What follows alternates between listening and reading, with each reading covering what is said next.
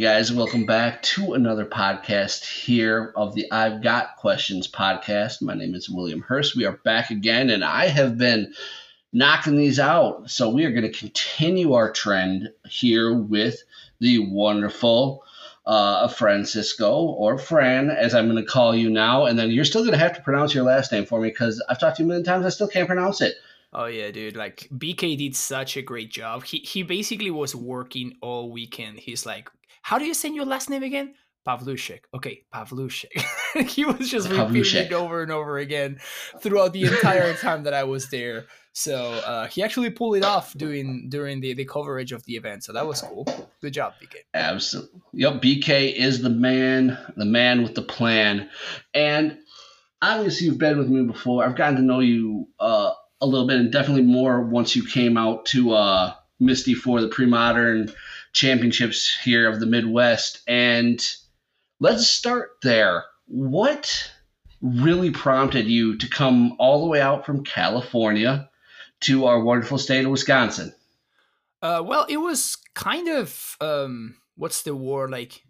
It it was not really a heat of the moment kind of thing. So I was on Discord like one day, and like I was talking to BK for I can't even remember what we were talking about, and out of the blue, he just says, "You should come to the to the Misty event on like on July." And I'm like, "Yeah, yeah, you're right." And then I was like, "Wait." can I actually make this happen? So I I started like just plotting around it, you know, and uh-huh. like I knew that I had LobsterCon the month before, and it was gonna be you know tough to like bring this one up to to the wife, you know, because I was gonna be all out of wife points by then. Um, mm-hmm. So yeah, I guess I was just uh, I went a little bit above and beyond, like a, a, month or two before, and I finally popped the question. Obviously, the the question is like, can I go to Misty? And uh, figured uh-huh. out figured out all the logistics. Like BK was nice in finding finding a way to basically make it so I didn't have. I basically just had to pay the flight because uh, mm-hmm. he actually got me in touch with Caleb, and I, I got to stay at his place and it was it was awesome. Like it, it, it was I, I it, it, was a while. Basically, it was almost a month since I had such a great time. So uh, you know, the, all of these pre-modern events uh, they tend to have something in common apparently, which is that mm-hmm. whenever I go to them, it's just like the best time I've ever had until the next one happens. I I can't agree more with you, and I haven't even had a chance to experience uh, LobsterCon yet, but you did make it out. Now, getting here sounded like it was quite a fun time with your air flight travels. How how was flying, Fran? How did that all go for you? Uh, don't get me started, dude. Like, so uh, I don't know. I don't know what was going on in Denver, but apparently my my connecting flight was through Denver, and I was I basically was sitting there, and like the worst part, like I run to the gate with the connecting flight because I only had like a fifty minute window and then mm-hmm. I, am like running towards the gate.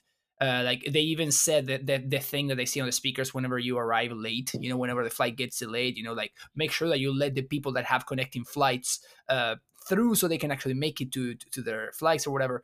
And like so, I'm in the line there, and they wouldn't open the door, and they finally do, and we all just come rushing. I'm just like running towards the gate, and I finally sit, and I get there and it says your flight has been delayed. Like I was supposed to, I was looking at the arrival time. Like I was supposed to arrive at like, I think it was something I would like I was going to arrive at like eight twenty or something like that. And I get mm-hmm. there to the gate and it says that I'm supposed to arrive in Madison at like nine twenty. And then I'm sitting there and I'm like, okay, whatever. I'll just I had my PS Vita with me. I'm playing Final Fantasy X right now. Uh, so mm-hmm. no spoilers, but the game is great so far. Uh, awesome. and, and and and yeah, and I'm, I'm just I'm just there, and then I look up and it says now your arrival time is going to be 10:15. And I'm like, huh? I thought it was I thought it was 9:20. Okay, whatever. Who knows? I play a little bit more. Mm-hmm. Look up again. Oh, I guess it's gonna be 11:59 now. Like, cool. so, Great. Um. So yeah, it was it was really funny. So uh, I mean, it wasn't funny at the moment, like it sucked, but but then when I finally did get there, it was man, the Madison experience is so cool. Like I get to the airport and they're playing classical music over the speakers, and I go out. Mm-hmm. and there's a guy smoking a cigar. And I'm like, Yo. holy shit, this place is class, man. Like, Yo. wow, this is this is wild. I then call an Uber and and and she arrives and she's with a friend, which I thought was weird at the beginning.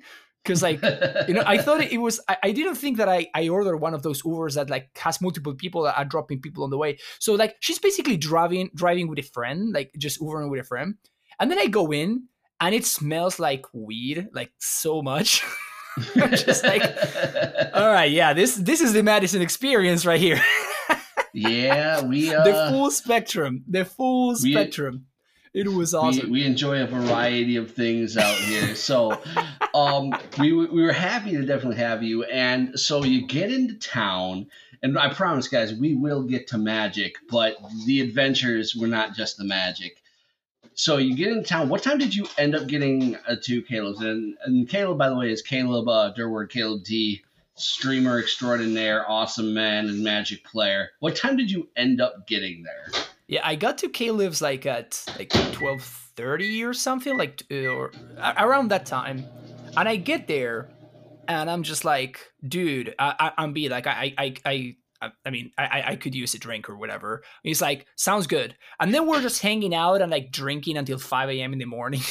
So- sleep, So like- sleep is overrated. dude like Madison is uh, and this is what i was saying the other day like um i posted uh, you know i posted on on twitter and i said like madison is is is just so great and then sam asked like what made it so good for you like I mean basically sam said uh, i mean you're right but like what Yeah, made it so good for you you know uh, and i'm Uh-huh. like dude i i don't think i've ever felt like so welcome and comfortable at any city that I've ever been to before. Like from the very second that I set foot in the airport, like everybody was so nice. It was just I, I- was like, oh, it's cool that I'm here. I guess like everybody just agrees that this this is a great place to be right now. Um, and it was it was just a really good time and everybody was super super friendly and and again and i mean it, it just happened to line up that caleb's caleb's um schedule is pretty messed up so uh yeah everything was great everything about it from the very beginning was awesome it was hilarious That's great. So you're drinking with uh, Caleb until five in the morning. Eventually, one would assume you sleep. Uh, t- and then next day was really, I mean, it wasn't all fun and games. There was some testing going on. There were some games being jammed because you weren't fully locked in on a deck, right? Because you brought six different decks, right? yes i brought with me i brought um fev hermit fev I brought Blue White Dreadnought, of course. I brought Landstill. I brought Goblins. I brought I brought The Rock, and I think I'm missing something. Um. Oh yeah, the Blue Black uh, Zombie Infestation deck, which I think it's it's it's it's great. Like it- looks awesome. and I Mhm. really want to try it out.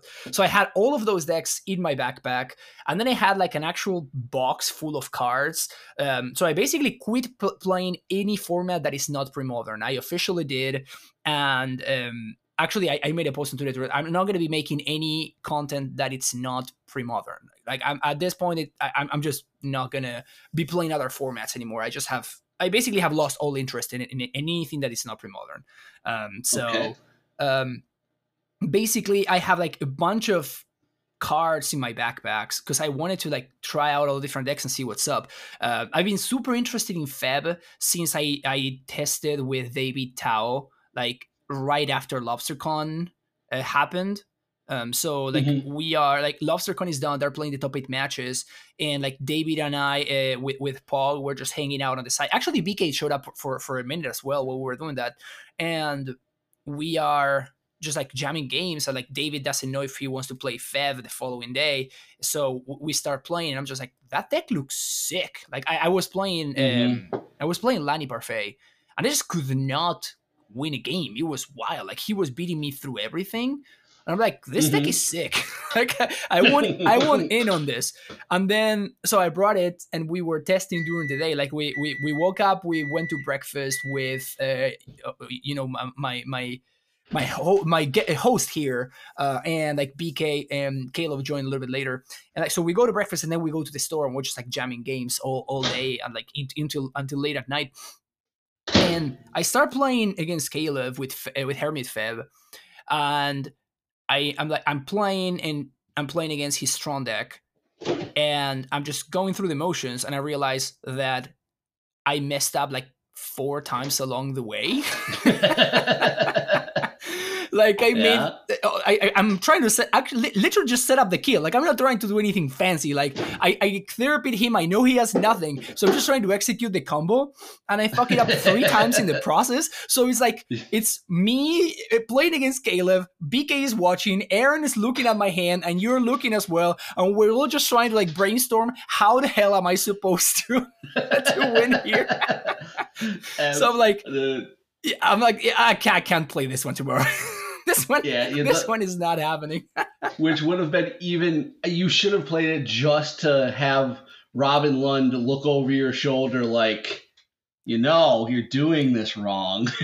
oh yeah, big time, big time. But so before we, I want to get to the magic, but man, hanging out with the whole crew had to be close to what LobsterCon felt like since I missed it. Tell tell the people what you wanted to experience from like brunch, lunch, whatever from Wisconsin because we ended up going to a little diner in town and you were just like tickled to your core by this dinner or this diner. oh. I've never seen somebody so excited about like bacon and Dude, whatever okay. else you had. okay, so hear me out for a second. So, I come Uh-huh. from Argentina. Argentina is a great, uh, it's a great food country. Like we have probably some of the best, uh, like steak, beef uh, in in the world. We have incredible wine, uh, all of this stuff. However, our breakfast game is embarrassing. It's embarrassing. Like I grew up there and my entire life, my parents would give me like freaking cookies for breakfast, dude. Like it, it, was not good. Like it was not good at all.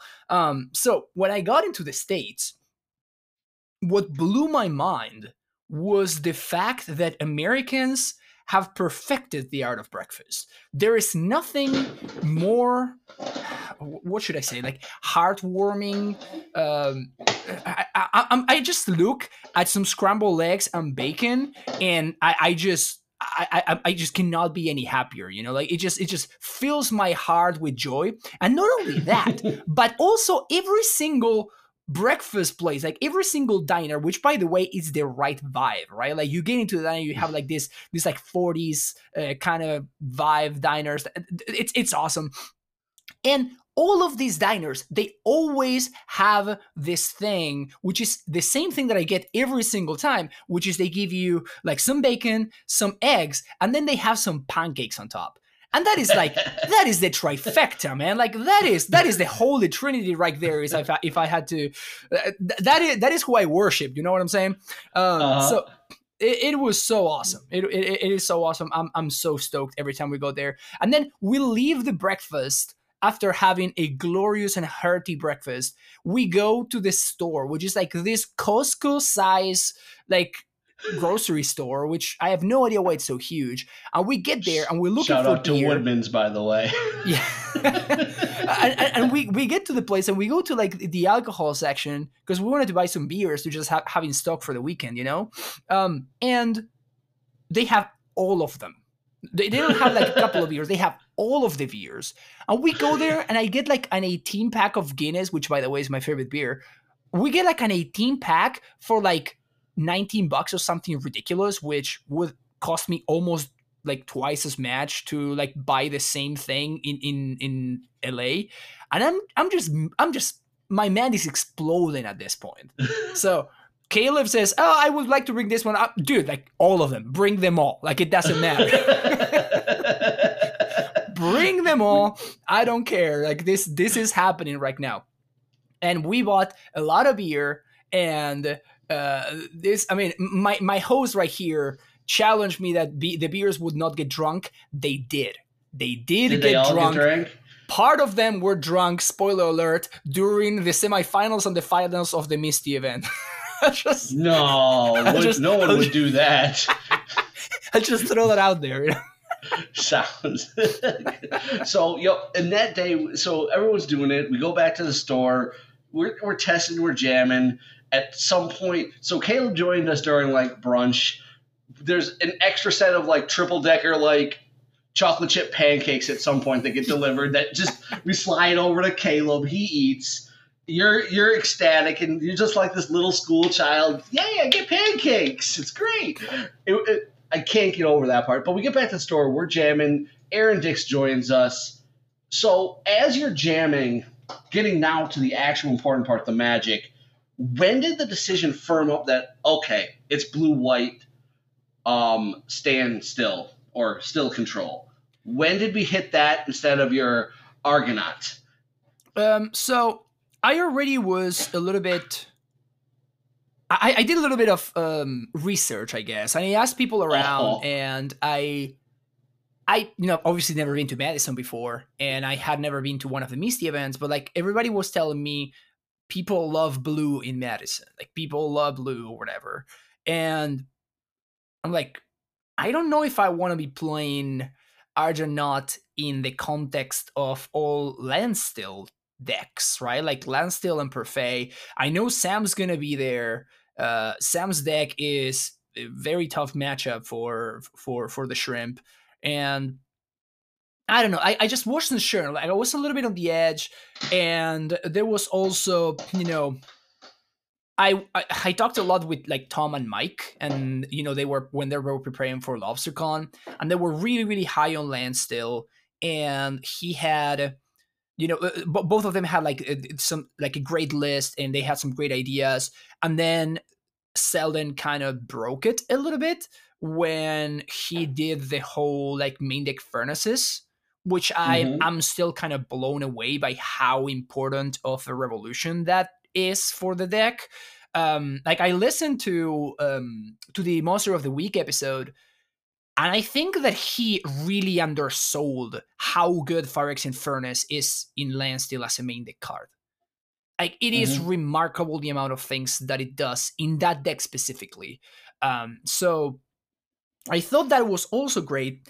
And then uh, Mike had also talked about uh, Landy Ho, who is a player from back in the day, which I've never met. Like I've I've only known all of this through Mike, but apparently Landy Ho uh, was a player from like back in the day, and he showed Mike a Landstill list that was playing Dust Bowls in the cyber, so it was like maniac in the two Dust Bowls, and then he Mhm. had uh, two more Dust Bowls in the board uh, to kind of like be the mirror breaker because like that Mhm. card is apparently everything that matters in the mirror. A- Again, like I've, I've basically never played a match of Landstill before playing this event for for what's worth. Everything is just like wisdom that I've that I've sort of transfer from other formats playing control decks and straight up like format knowledge. Like I, I I have no I had no reps before this for Landstill. I think I recorded like five matches for like one of my MTGO videos, and I didn't Mhm. do particularly well in those because that list was not great. so Fair Um, enough. so now uh, it was like those two Dust Bowl stack, and then uh, one Arcane Lab in the sideboard for Dreadnought, which I also thought was pretty genius.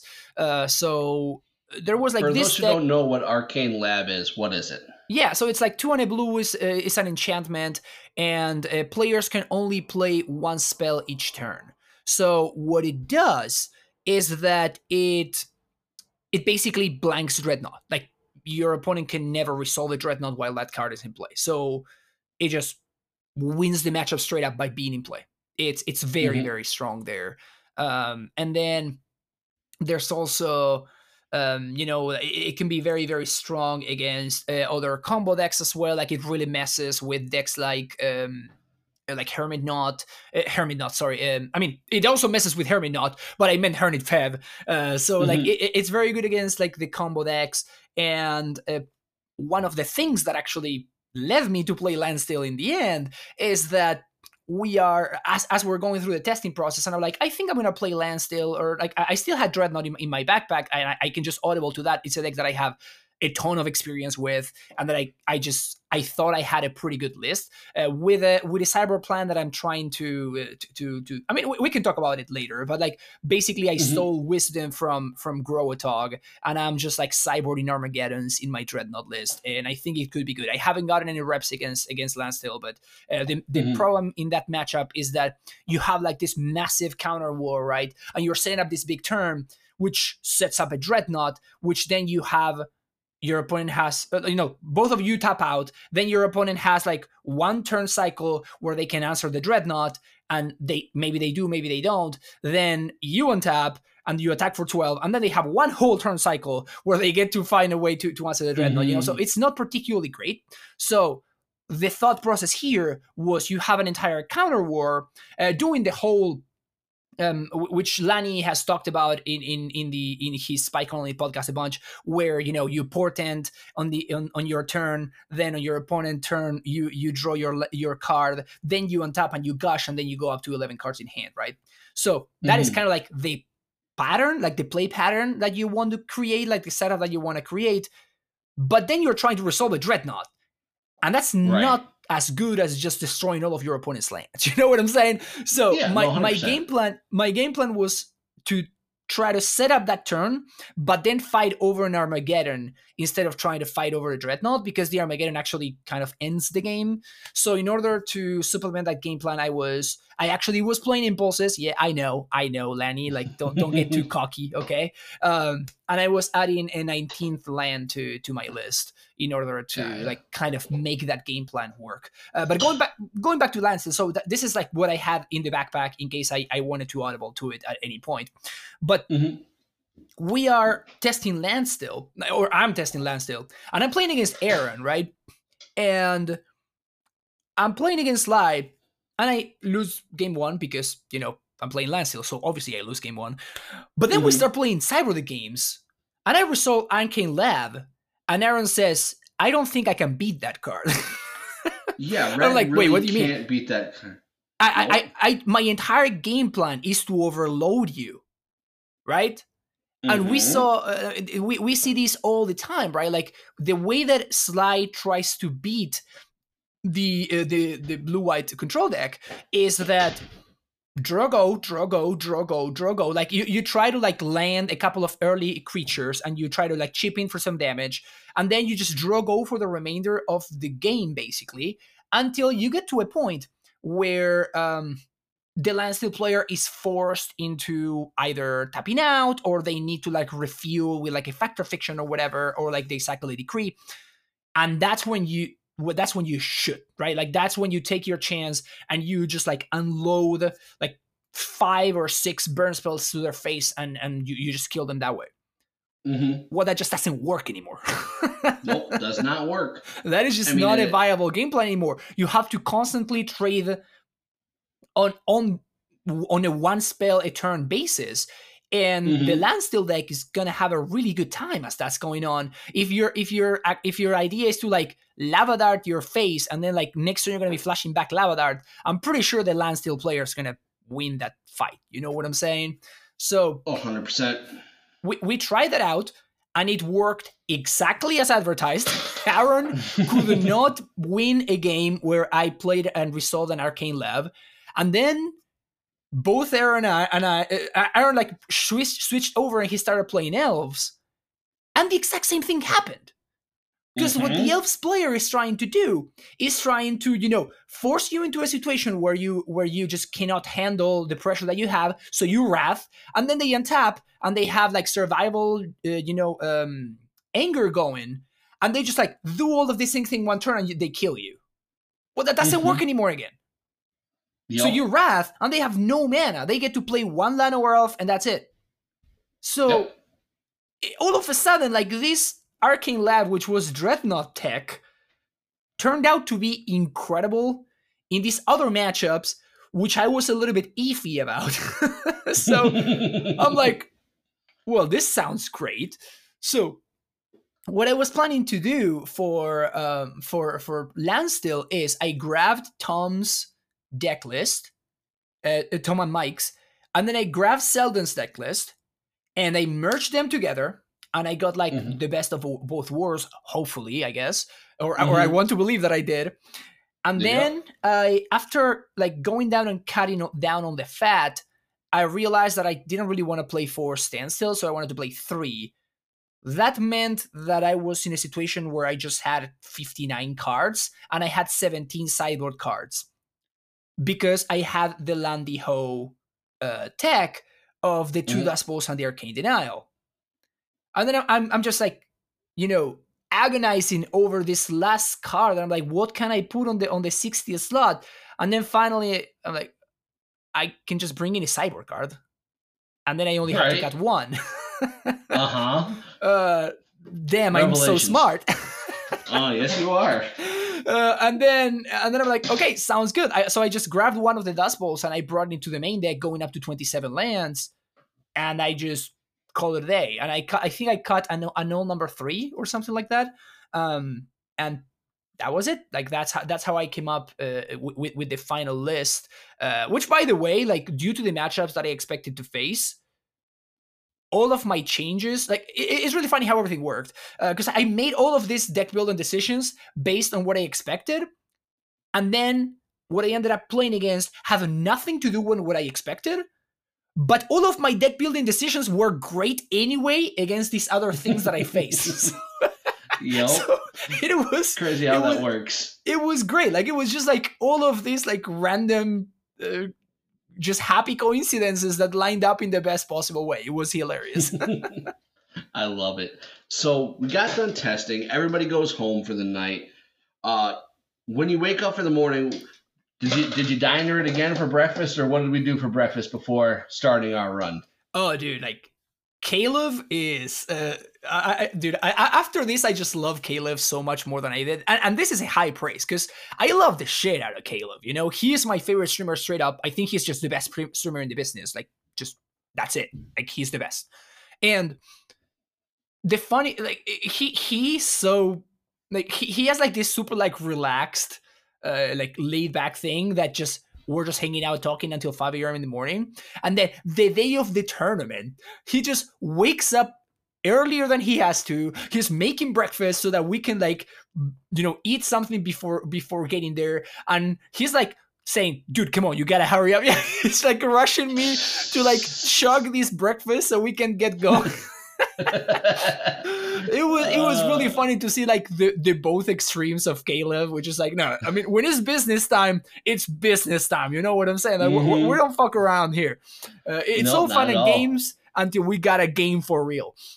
Absolutely. So yeah, we, we did not we did not dine in. You know what I'm saying? Like we we, rushed to the to, to the place. Like it, it was almost time.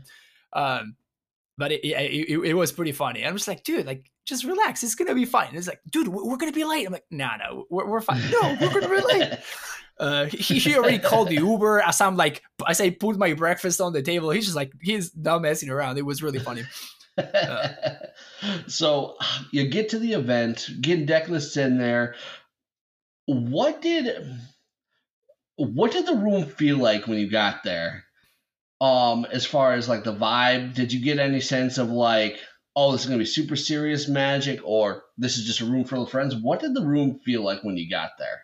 Uh, well, I mean, I, I was like deck regging, and there's you know um, there's Caleb there, and there's also Sam hanging out there, which is also one of my heroes, uh, like all time Magic heroes. I've been like a huge fan of Sam since like basically I knew them. Uh, so um, obviously when Sam broke, like Amulet Titan, that was a, a big, big, uh, you know, a, a big um, what what's the word I'm looking for? Um, like a, a Uh, big It's a monumental moment for you. Exactly. It Shaped- was- it was- it it's a shaped what you're doing. exactly it was a really really big moment for me um in, in in terms of like what i like to do in magic and the fact that uh, sam and justin have been able to like break the, the the deck that i've been you know that i've been playing for for a while and they just like they made it tier zero they made it literally the best deck in the entire format so like i was super stoked um so uh i i read like infinity sam articles and i watched infinity sam streams um so yeah, like the fact that, that that Sam was there was also awesome. Also, Artie, which I had met, which I have met at LobsterCon, was there just hanging out, um, and, and uh, said hi as well. Uh, so like I knew a bunch of people. I knew Robin. Obviously, BK was there as well. Um, so I, I knew a bunch of the people there already, which was really really cool. And and again, like did everything in Madison is like super nice and warm, and everything is welcoming. So yeah, it was just like a big magic hangout. Also, the fact that everything, oh, you know, everything is of course for charity, and um, I'm blanking on the, I'm blanking on the charity name. Uh, um, Briar Patch Youth Services is exactly Briar Patch. So like they're just like you know talking about like what they do and everything, and it's just like I'm, I'm, I'm just sitting there for like the player man. I'm like, this is just fucking great. Like this, this is great asses already. I don't even need to play. Uh, and then I even got to play, which makes things even better. You know what I'm saying? Yep. Uh, but so, no, the, the vibe was great. So we get there, vibe is good. Take us through your day. If you remember things about rounds, just general things, how the deck's playing, I'm going to give the floor to you to let our audience know what the day was like playing blue white standstill.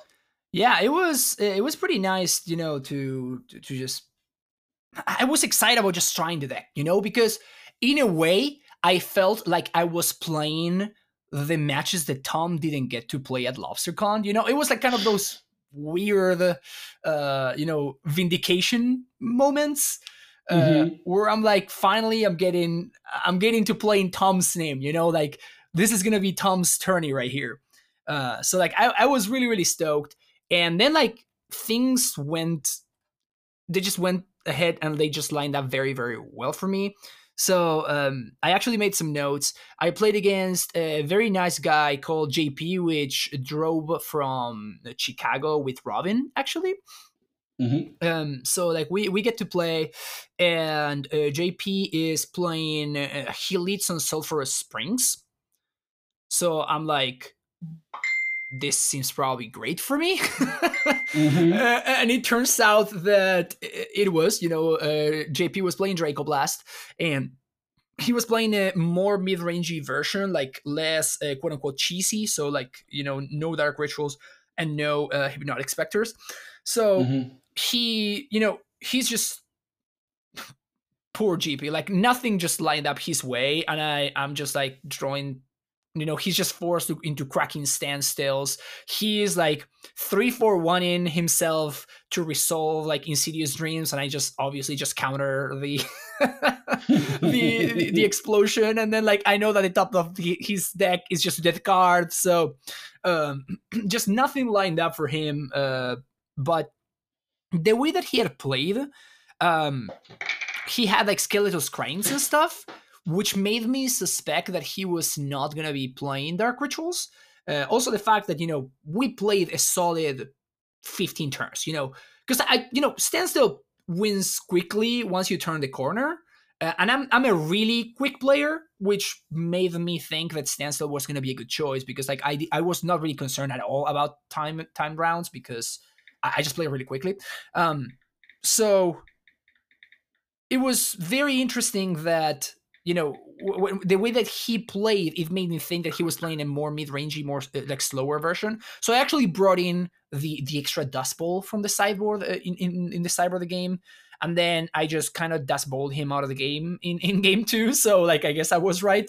Um so but but yeah like that matchup if you don't get cheesed out in the beginning like any sort of mid-range, mid-range matchup obviously that's just you know, Magic 101. You want to be exactly mm-hmm. a little bit above. And obviously, Landstill is like the control deck, which is above the mid range deck. So if, if, if, the game plays in your terms, you're just going to be winning those games every single time. So uh, that mm-hmm. that wasn't too much of a of a match in that sense. It was really really fun because like you know we finished the match and we're just hanging out and we're like we're watching Robin uh, play as well. He, he, was playing like literally right next to me, so uh, we're just you know hanging out and stuff. But uh, yeah, poor JP. I kind of uh, like things. Things were not going his well. Um, round two, I get paired against uh, Ricky on Mister T, who's who's everybody's hero. I would assume. Uh, the, mm-hmm. He actually top aided this event with with Mister T. That is uh, the red green Terravore. Um, land destruction deck, which I learned, by the way, that the name Mr. T is like Mr. T for Terravore, but then M in Mr. stands for mulch, and the R in Mr. starts for stands for race. So the deck is like mulch race Terravore, uh, which is I love it. Very cool. D- deck names. We had this whole conversation about deck names and how much I love them. And mister T Mhm. is like such a great deck, deck name. It- it's it's fantastic. Right? Yeah, it- it's awesome. Um, so I get paired against Ricky, and if I remember correctly, game one I learned about the power of the card the Nimble Mongoose. oh, And- you learned about this card, did you? I mean, I never cared about the card, but now I'm playing a control deck. Oh, something So- has changed. Exactly. You don't exactly. it very well, do you? So now all of a sudden, this like random one one that turns into a three three matters a lot. Um, and it's not in this game, but it's in this match that Phyrexian Furnace works overtime. Like so much work. Uh, just making Terravore smaller and like making Werebear smaller and just like just sitting in play, like doing nothing. And then just like I even got to play against Call of the Herd. And I got to exile Call of the Herd with like Phyrexian Furnace. the first, it was it just felt like cheating, honestly. It was insane. But anyway, um, that's I'm again a little bit ahead. Um, just g- getting too excited about Phyrexian Furnace. But yes, Phyrexian Furnace was very good at this match. Uh, but yeah, obviously I get destroyed. I just get destroyed game one. Uh, I just never. Uh, obviously, he like destroys a bunch of my lands. Like he's on the play, he destroys a bunch of my lands. He he lands him on goose, and he just like goes to town with with, with that. And then um, games two and three, Dust Bowl turns out to be the nuts. So Mhm. um i i think that game two i got into a point where i just forced him like he just tanks tanks tanks and he gets into a situation where he just has to he destroyed maybe like two of my lands earlier in the game and he is just forced into devastating dreams for x equals three Mhm. and then he's left with like a mox and two lands and then i just disenchant his mox like after i sack my lands after the devastating dreams resolves and i disenchant his mox and then just dust bowl both of his lands and Mhm. obviously i very easily win from there because i have like six mana in play at that point because i'm drawing Mhm. cards with foff and stuff so like he just backs it in at that point um Yep, yep. yeah, I, I even like cut a, a Fact or Fiction in this in this matchup because I wasn't sure if I wanted to have like four drops that can be revved. So I, I'm not sure that that, makes was sense. that, that I, I'm not sure that that was actually right, but it, it was one like one of the things that I was trying to figure out on the fly. Um, I'm in retrospect, I think I'm just supposed to keep them in because they're just it's so important to be able to refuel and just to, to be Mhm. able to just you know draw more cards, like to draw more lands, so I have mana and stuff to do. Uh, Mhm. But uh, yeah, game three turned uh, turned out to be fairly similar, except I just kind of race him because like at this point we are we're not like gonna time out. I don't think like we're I don't think we're gonna go to turns, but like we have maybe like 12 minutes when we're going to game three or something like that. Um, Mhm. so I kind of have to speed the process a little bit more, and I just I just say okay, like if if he has it, like I I just go for a decree for like four or five or something like that, and I just start racing him. He has a hand with like a bunch of uh, land destruction effects, which don't really do anything at like this this point in the game. Um, Mhm. So, but but yeah, like basically, my card advantage was better than his in the post cyber the games. Um, and then uh, I just I just raced him with like a bunch of uh, just tokens, uh, with, with some, some soldier tokens. Uh, but but yeah, so that's that's how I got uh, game uh, game number three. Uh, so at this Okay. point, I'm like at two 0 and I'm just like, this is great. Let's go.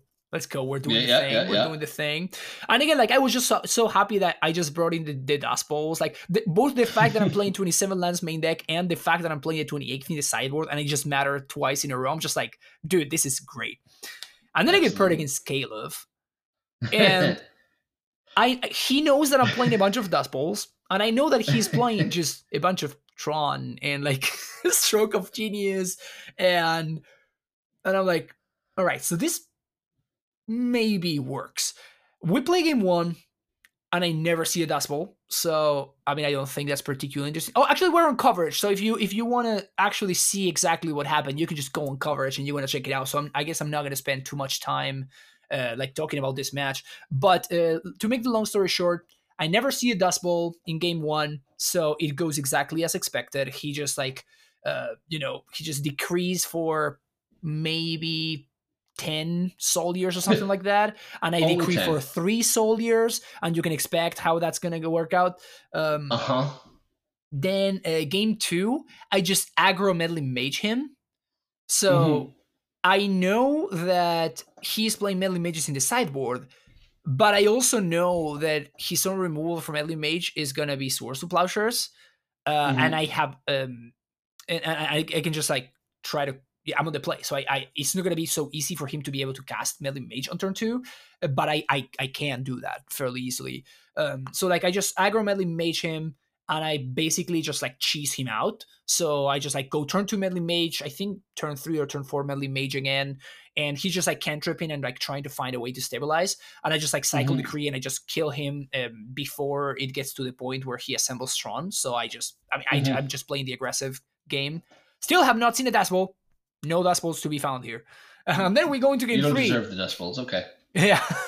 I only have four copies and like standstill and a bunch of other cantrips anyway. So uh, Hubris. Hubris gets you. Exactly. Um, and then we go into game three, and I have like a decent hand. I have like a Mhm. decent amount of lands and stuff. So I'm just like, I'm gonna keep this. Like, if, if I find the Dust Bowl, I'm gonna be I'm gonna be fine. Uh, but like Caleb actually finds Tron fairly quickly here. I think it was like turn four or five, and he like makes a bunch of soldiers. So I think I stand still or I fall. I can't remember, but like, oh, I impulse. I impulse into the dust bowl that I've been missing, and I have a wrath in hand.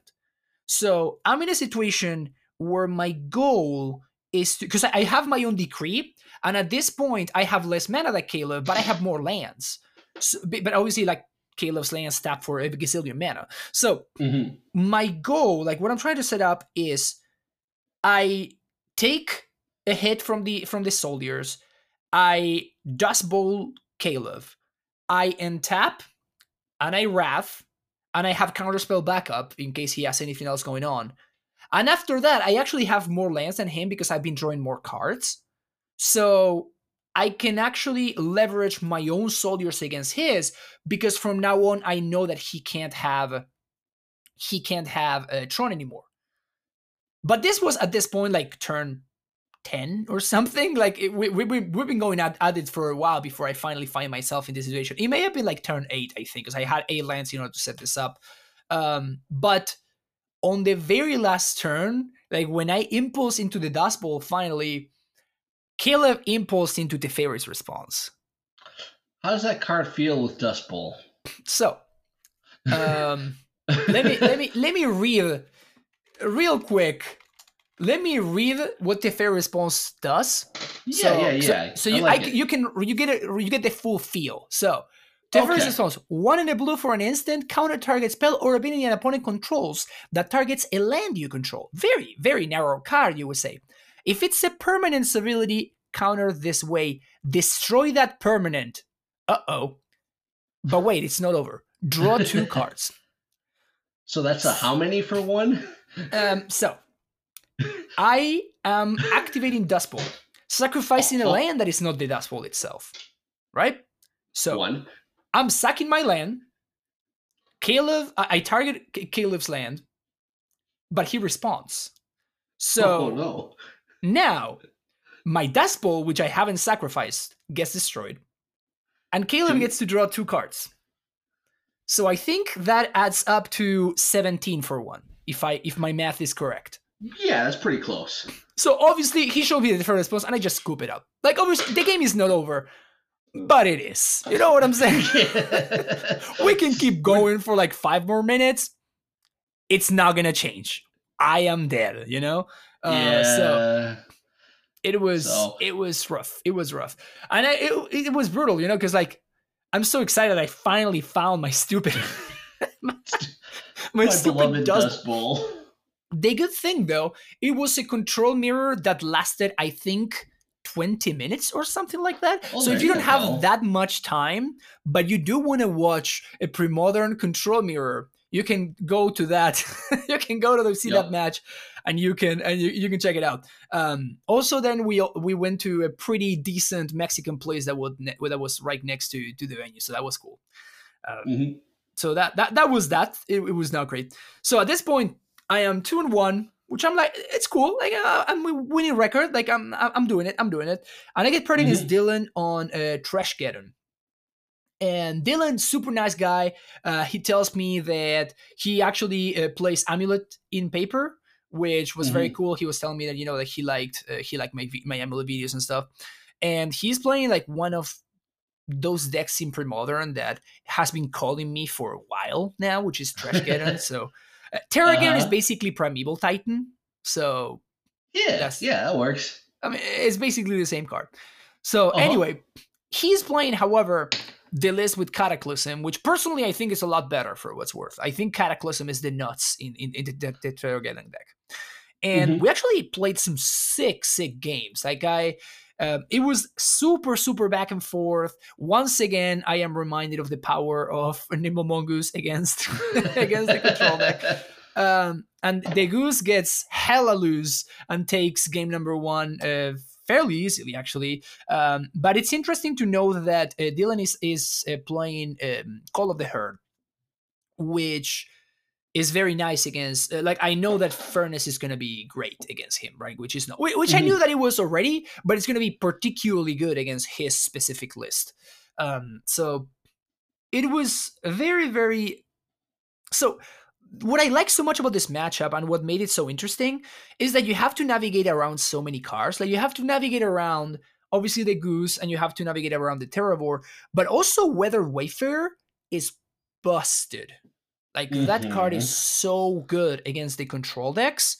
Um, so like it, it, it's it's incredible. Like it's incredible how much work that that little dude just just does. It's great.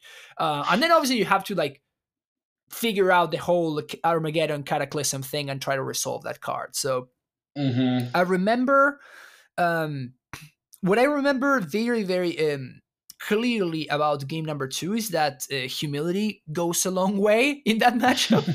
um, and also one thing that's very important is that he showed me Orim's chant in game two. So which which was in a situation where he was like super far behind. So he he has to like Orim's chant into Cataclysm. So I do wonder if it would have been better for him to just just take the L in game two and just Mhm. surprise me with an Orim's chant in game three and just completely blow me out. Um, because I don't know if I, I I mean I, I would definitely not play around it. You know, like it's not a card that I would expect out of out of uh, out out of that specific deck. So I do wonder if they that may have been like a better strategic decision um, because at that point I had like six cards in hand or something like that, and he had like the Orim's chant and the cataclysm, and that was it. So like the chances, uh, there was- maybe there were some chances that it resolved. They were not very high. so, Fair um, enough.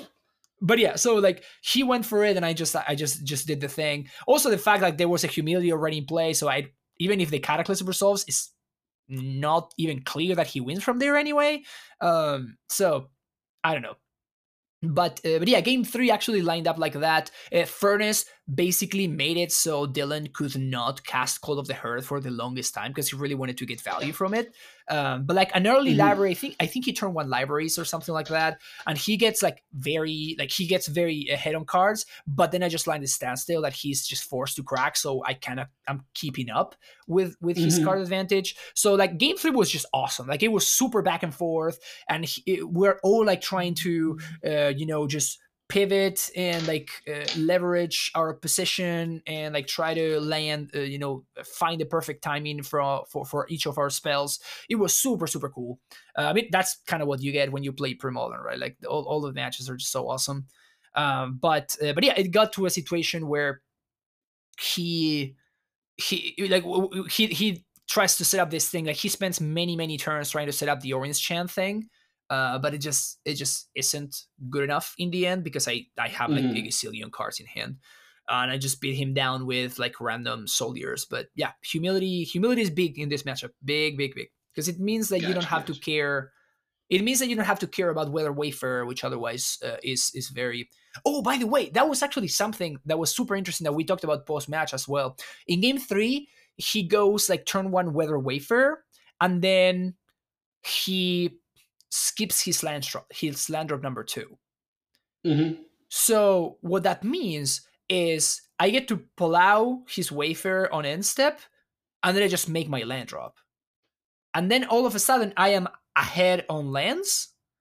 Mm-hmm. Um, so like he he was talking about how maybe he was just supposed to accept that he's not going to be triggering wafer for a while and just like wait until turn whatever and just like start leveraging wafer at that point instead, which I think is probably the right way to the right way to approach the matchup. You know, uh, one of those things where like being right. on the yeah, one of those things where like maybe being on the play is not always a net positive. You know, mm-hmm. so very yeah. very I mean, cool. eventually.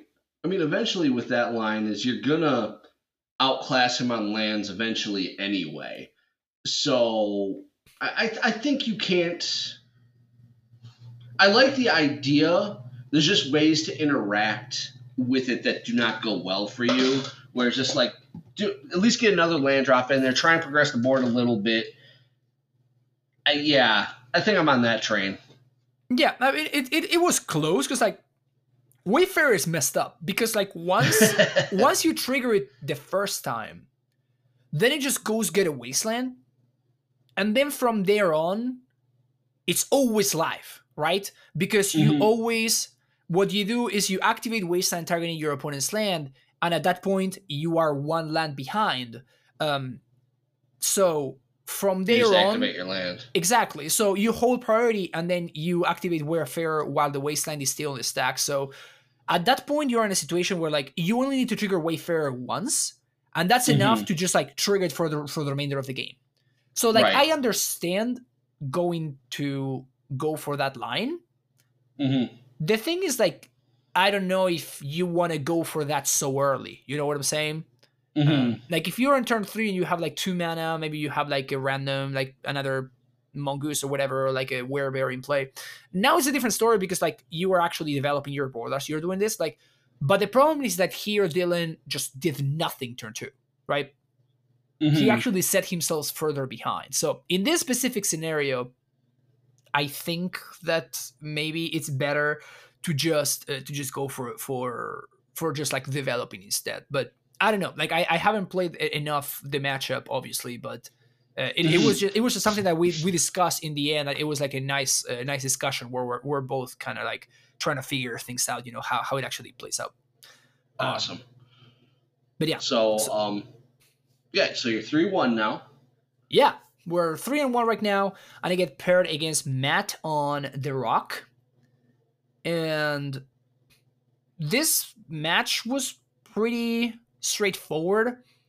And I actually have some experience with Lanny Rock, so it it just made things even easier because turn two Matt played uh, a Wall of Roots, which meant that he was actually on a Classic Rock mm-hmm. which is a much better matchup in my opinion because like Lenny Rock has more discard spells it has more car actual cards that matter and Phyrexian mm-hmm. Rager is very important in that matchup as well as a way to, uh, to like flashback therapies and stuff in a way that doesn't actually put you down a card so as soon as he played the wall of roots it was fairly you know straightforward from there because I knew exactly which spells I needed to fight over. I knew that I needed to fight over specifically Pernicious Deed because otherwise he can just run me out of win conditions, and mm-hmm. uh, Blastoderm because it's the only thing that can.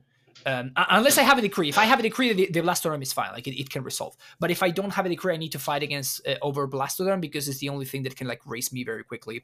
Um, mm-hmm. But uh, yeah, it, it was a situation where he was playing Mishra's Factories, which gave him like a little bit of an upper hand against maybe a normal version of Landstill, but against the four Dust Bowl version of Landstill, mm. it was not, it was not yeah, particularly close.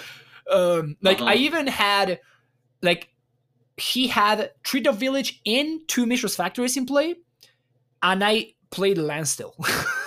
because, because I'm like, worried at all, huh? exactly. It's just like it doesn't matter. Like we're gonna be fine here. Um, and, and yeah, obviously, you know, like m- I had my own factories. I had four dust bowls. It, it was fine.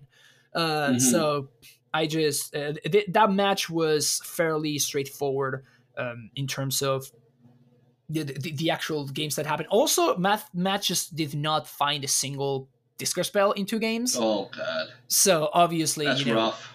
Yeah, obviously. I think he found a Duress that he cracked the land still in order to resolve. And it was like turn like four or five or something like that. And obviously at that point it just Mm. it just didn't matter. I'm just so ahead on cards. It just it's just Right. fine. Um so I'm at four and one. And we're all like trying to figure out whether I can whether I can just draw in. And like we get the standings and it's iffy. Like it's it's definitely not a given that if I draw I'm gonna I'm gonna be in the top eight. And then because I it get was sorry? because it was a we had we had a few unintentional draws Yeah. during the day, and I think I was talking to you at this point. We were talking about it. It's just like, yeah, if this person wins, it gets really weird. But if they don't, we're fine. But Yeah. at some point, I just wonder. I was like, he won. It's like, oh, it's gonna get weird. Like, yeah, it's gonna get weird. Enjoy. That's exactly yeah, it's exactly what happened. Um, so we're in this. I'm in this situation, and I just like, I don't know, like I, I I don't know if I should like try to draw, and then I get called into the feature match, and I'm like, all right, this is happening. Uh, so then I get paired against uh, man, like super nice guy from Kansas, uh, had made the drive all the way from Kansas. Uh, but I, I'm just blanking on, on on the name, unfortunately. Sorry that I forgot your name. Uh, but yeah, super nice guy. We were just hanging out there, and he actually didn't know that he was called to the feature match. So like, I'm just sitting in the feature match, just like waiting, like nobody shows up. And then like BK is like, what, "What's going on? Where's your opponent?" I'm like. I don't know. And then we actually go to the table, and it's, he's actually sitting at the table, like in the proper number table. It's been sitting there for God knows how long. Uh, we're like, oh, sorry, dude, like you're over here. yeah, yeah, yeah, yeah. uh, but yeah, we, we figure out, and then I'm on the drop. Uh, like I lose the die roll, and then uh, he goes turn one hippie, and I look at my hand. I'm like, oh no. Hey, Fran, Fran, I thought hippie was a bad card. Tell us I how you think. How do you feel about hippie? Since the moment that I started playing the pre-modern format, I've been trashing, trashing turn one hippie out of Dark Ritual, and like. I'm, I'm, I'm just like I'm blanking on answers. Like I'm not finding he. I, I just happened to like draw both of my, both my wraths and the humility, and I never saw a swords to plowshares in like seven draws or something. Um, I, I think I also impulse and stuff. Like I just cannot, I just cannot find anything, you know. Um, Mhm. And like he he just, he just gets there with the turn one hippie, and then uh, there was there was a key uh, mesmeric fiend in the way as well. So he had a pretty anti um, anti uh, hand kind of version of Draco Blast. At this point, Uh. I, I don't even know if he's on Draco Blast. I, I'm thinking maybe he's on Manos deck, uh, the Mhm. the Lavaborn mach- Muse. Uh, Yep, the machine head version. Exactly. So maybe he's on Machine Head, maybe he's on Draco Blast. I'm not sure at this point. So again, as, as I just said, this one is in the you know it's, it's it's in the in the coverage, so you can like see the matches there if, if you if you're interested into in, in watching them. Uh, but um, it was it was it was very funny the fact that I lost game one to to Hippie uh, after not finding an answer for however many turns. Um, so I'm like, this is it. This is it. it it's happening. It's Um, happening.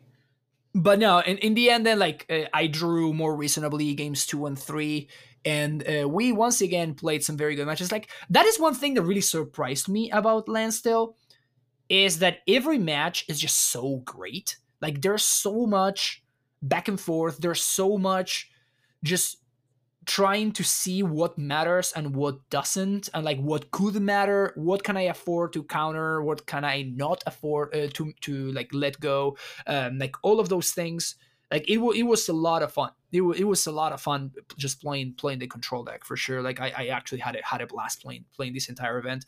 Um but uh, but yeah, I I did end up getting some some pretty good draws. Uh, once again, humility being pretty good against the the deck with no answers to to enchantments that's trying to kill me with creatures.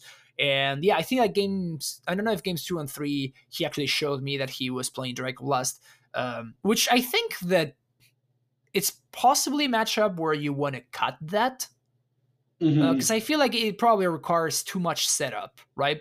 So Sure. of course, there's the ideal scenario where like you turn one hippie and like you do res uh, like t- a couple of turns later, you're mesmeric fiend or whatever, and you're like de- destroying your opponent's hand and you just Draco blast them out of the game.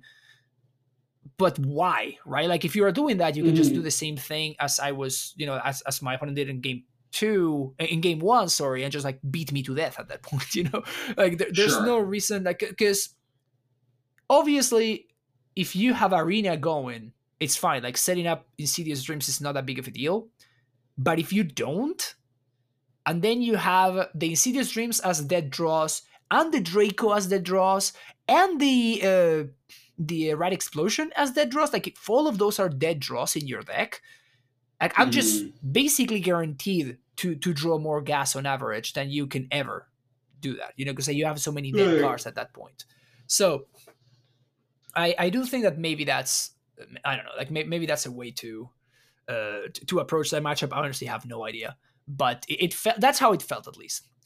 Okay. But yeah, I, I do manage to get there in the end, and obviously I'm like you know saying you know like uh, texting Tom and being like yo. You you got there. Yeah. Uh, yep. So like it, it, was great. And then um i'm actually looking at the pairings and because a bunch of people just drew in like sam drew in caleb drew in so a bunch of people are 4 0 and 2 or like 4 you know 4 1 and 1 and stuff. So as a 5 1 i am actually the second seed. Nice. and I, I get paired against uh, Nathan on Dreadnought, uh, who's also a pretty uh, like just a fantastic guy, and it was kind of great, you know, because I'm like, oh, this is great. Like this is Slanstone is basically the reason why I didn't want to play Dreadnought, right? So I'm I'm Mhm. I'm I'm kind of stoked about my pairing, but then I realized that I have kind of created a monster. Uh, so uh-huh. when we actually go to play the matches, I'm like, I'm just, you know, playing it slow. And in game one, I'm just like, land go, land go. We're both like draw going. And then by turn five, he has the nuts.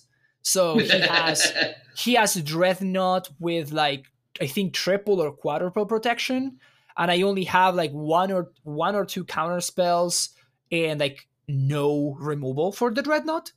So it just happened to line up very poorly for me, where I didn't find any like I didn't find wrath, I didn't find um what's his name uh, humility and i didn't find any swords to plowshares nor disenchants like it's like 10 cards that answered the dreadnought that I, uh-huh. that I could have drawn, but I somehow found none of them. So I only have like a couple of like a couple of counter spells to, to deal with it, and I have no um no card advantage engine going on either. So he just swings twice, and I, I'm just dead. Uh, game two, I'm feeling like really confident. Like I have my my game plan. I have annuls. I have, uh, you know, have more disenchants. I have like four total post board. I have. I even have like a split. I have like a three disenchant, one seal. So even med- I can circumvent meddling mage a little bit. I have um I have the the arcane lab tech, which I think is going to be devastating. And what I didn't have was lands though. so I keep I keep a three lander with a land still on the play, and I go like land, then like I draw land and I play another land, and I play I drop the standstill, and then I'm just like draw go draw go draw go with three lands in play as he like he just hits every land drop all the way up to five, and Uh-huh. then uh then obviously Nathan does the correct thing, which is on my end step he impulses in order to crack the standstill and then he untaps and he just goes for it. I, I, I'm going to discard at this point, and like I, I have no mana, so I can't I can't like fight over anything. And he Mhm. just like cheeses me out with with the dreadnought. Like obviously, when the dreadnought deck draws well, it's very very good. Uh, Mhm. and that was that was kind of it, like a little bit of you know a little bittersweet, if I if I have to be honest, to to lose to my own baby, but you know It's gotta, it's gotta, it's gotta be like that sometimes, you know.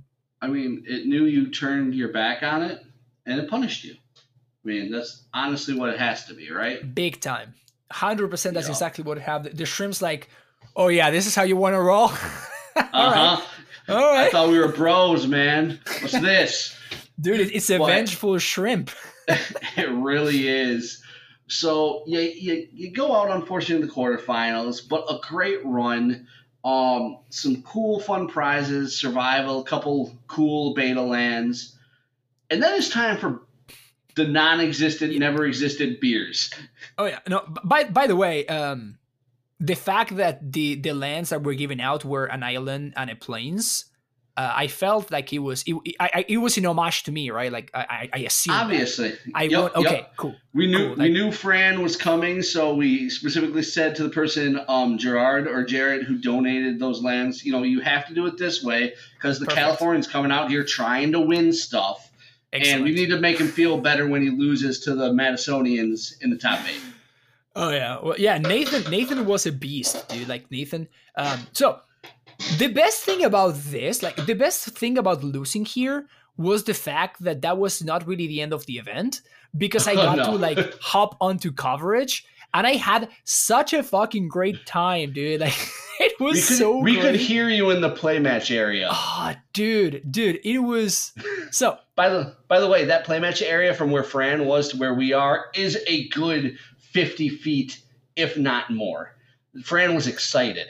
Dude, so in case you haven't noticed by listening to this podcast so far, I am loud, man. and I am and I am even louder when I have like maybe a couple of beers on me. So, Yeah, you- no, not saying that there were beers, but if there were beers, maybe. if there had been any beers that could have been consumed in that time, yeah, uh, uh-huh. that would make me even louder. yeah, yep, yep. So so yeah, no, it was an awesome time. Uh, again, like I cannot recommend enough to to check out the the, coverage. Like honestly, dude, like the work that uh, that Mike Mike Michael Hoyp uh, puts in, holy crap!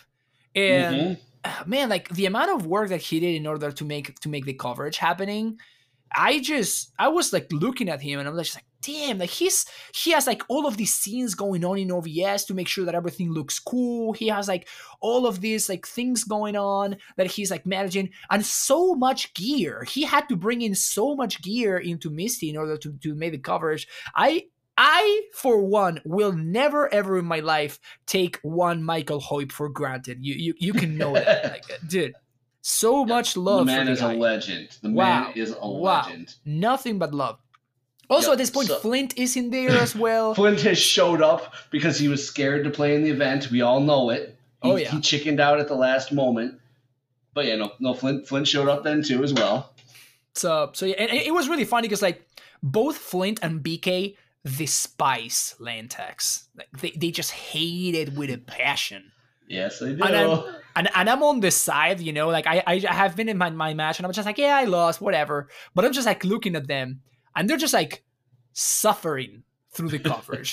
They're- doing coverage, but they're like suffering through it. and I love land tax. Like I think it's crazy how interesting that deck is. Um, and it was kind of hilarious because like Flint finally looks at me. He's like, "Yo, you want to join in?" yeah, he just, just- tapping just out. yeah, dude, he just couldn't wait to like get out of there and just like go shoot the shit with everybody else. Uh huh. And I'm So like, you yes, talk about yes. the stupid land tax. Exactly. I'm just like, yes, yes, I can't wait. Let's go. so we're getting there. Coverage is happening. Obviously, um, Sam Black beats your baby uh, in the finals. At this point, if this is a spoiler to you, I don't know what to tell you. Um, so as a lover of both land tax and dreadnought, hmm what do you That's feel me. about Sam Black's deck? Dude, I just went off at Sam's deck. I think the deck deck building masterpiece is the most unfair term to call it. I don't think we have really created a phrase as good that can act- actually represent how I feel about Sam's deck. Um, it's incredible. It's like he thought about every single. uh, What really blew my mind, what really, really blew my mind, is the one of oath. Yeah, you only, Like- you only need one. That's the thing. Like it's so genius. Like I, I I- and and I was like, you know, um, I, I saw Sam's deck at this point, right? And I am like going through, you know, I, I'm, I'm fir- first of all, by the way, it was like round four or something like that, and Sam is playing against Standstill, and he's sideboarding, and and and Sam realizes, oh, I guess you're gonna see you're gonna see how I'm gonna board against you, but then says, I don't think you can really do anything about it. So here it goes. and he shows me the sideboard plan of three brain freezes. Yeah, your deck can't beat that plan ever. It can. I can't. There's nothing I Yeah. can do. exactly. It's great. I love I it. can't. I cannot beat that. So everybody was saying like, "Oh yeah, land still beats on land tax." It does not beat land Sam's thing. It just doesn't. Brain freeze is a hell of a card. It's insane, but it's also so good out of his deck specifically, right? Because he's leveraging Meddling Mage in the process. He's leveraging a bunch of zeros and ones in like all of the random, uh, like uh, the Dreadnoughts and the Moxen and like uh, the Suranors and stuff. So it's so easy for for like just sets up a situation where he finds two brain freezes, which will happen because I can't close the game quickly enough against the Ivory Tower and stuff, and uh, just wins. just Yeah, straight up wins. Uh, I, I can't ever beat that. So it was it looked really impressive. Like he really thought about every single angle, and uh, obviously, like the main deck is just incredible, right? Like the- the one oath is is really what got me, you know, because I'm like, oh yeah, uh, basically playing Parfait Oath, and then Mike says he's only playing one oath. Like, wait, what? I, I mean- you can see if you watch the coverage, you can probably feel my brain melting as I realize how insanely good this is. Like you can see my brain melting live on the stream. yeah, Everything happened. Everything happening live, and just my brain is exploding. And from there on, I could not stop singing praises about Sam's deck list. Like, it was just incredible. Absolutely. So Sam wins the event with an innovative deck. We'll see if it's one of those because Sam did an awesome job with his uh, version of uh, land tax or tax rack the previous event, and I know you had picked it up and you're like, I can't play this deck. I don't know Oh, what's yeah. going on. Oh So, yeah, I'm I, assuming I we'll- never, I never felt more like a potato in my life. Um, So- like even even even playing Lani Parfait, I was like a little bit more. Um, what am what am I saying here?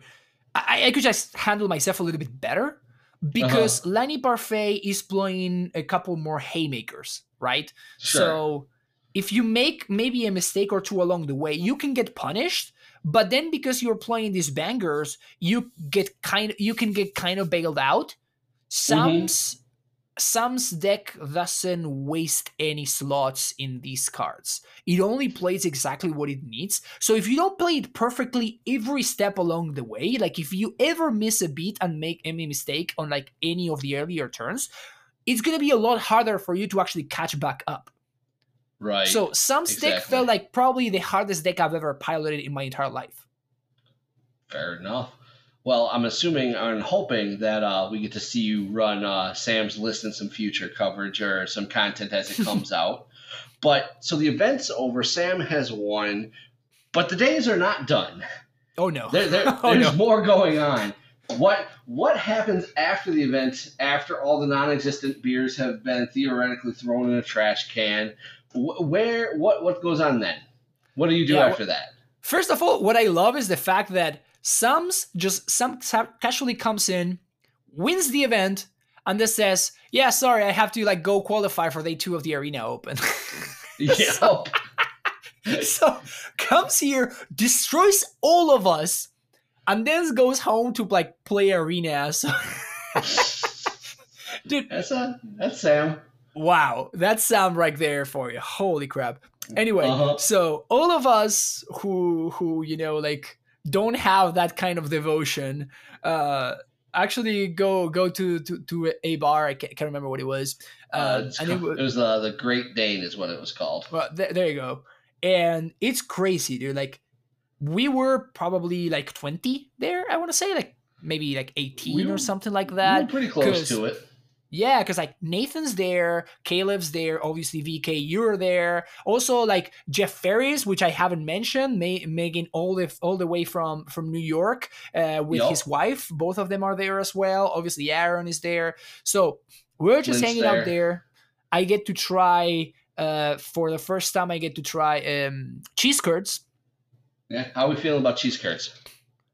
I don't understand what cheese curds have over mozzarella sticks. Like it's just like the difference in like flavor, I guess, and, and like the difference Uh, in sauce, right? But A little bit. I mean, to be fair, I like cheese curds and I like mozzarella sticks. I'm not the hugest cheese curds guy. It's just there's sometimes you'll have to at some point if you come back again. We'll get you some mozzarella sticks, and then we'll get some really good like Great Dane is some like mediocre like cheese curds. okay, I love it, but it's like we'll get you some good cheese curds and then mozzarella sticks, and then I think you'll just tell the difference. Oh, I I mean, obviously, like cheese can only be so bad, right? Like it's cheese is awesome, so That's also obviously the cheese curds, the cheese curds were great. You know what I'm saying? Mhm. But everybody was just hyping them up, like, oh yeah, it's like this Madison thing. Like you have to take get cheese curds, and I was like, oh yeah, that sounds great. And then I Let get them, and I'm like, well, this is actually great, but I don't get the difference with like something like mozzarella sticks. You know what I'm saying? Uh, it's all right. anyway. it's all right. anyway, they were still great. Like, don't get me wrong. You know what I'm saying? Even if these were mediocre, they were still pretty damn good. Uh, Okay, fair enough. Anyway, so um, I finally get to try cheese skirts, and like we're just hanging out there. I'm not kidding. Like we are 18 people in two different tables. And this random person just buy, buys a round of whatever we want for everybody.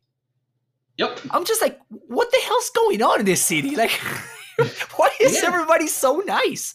I'm from LA. I'm not used to these things.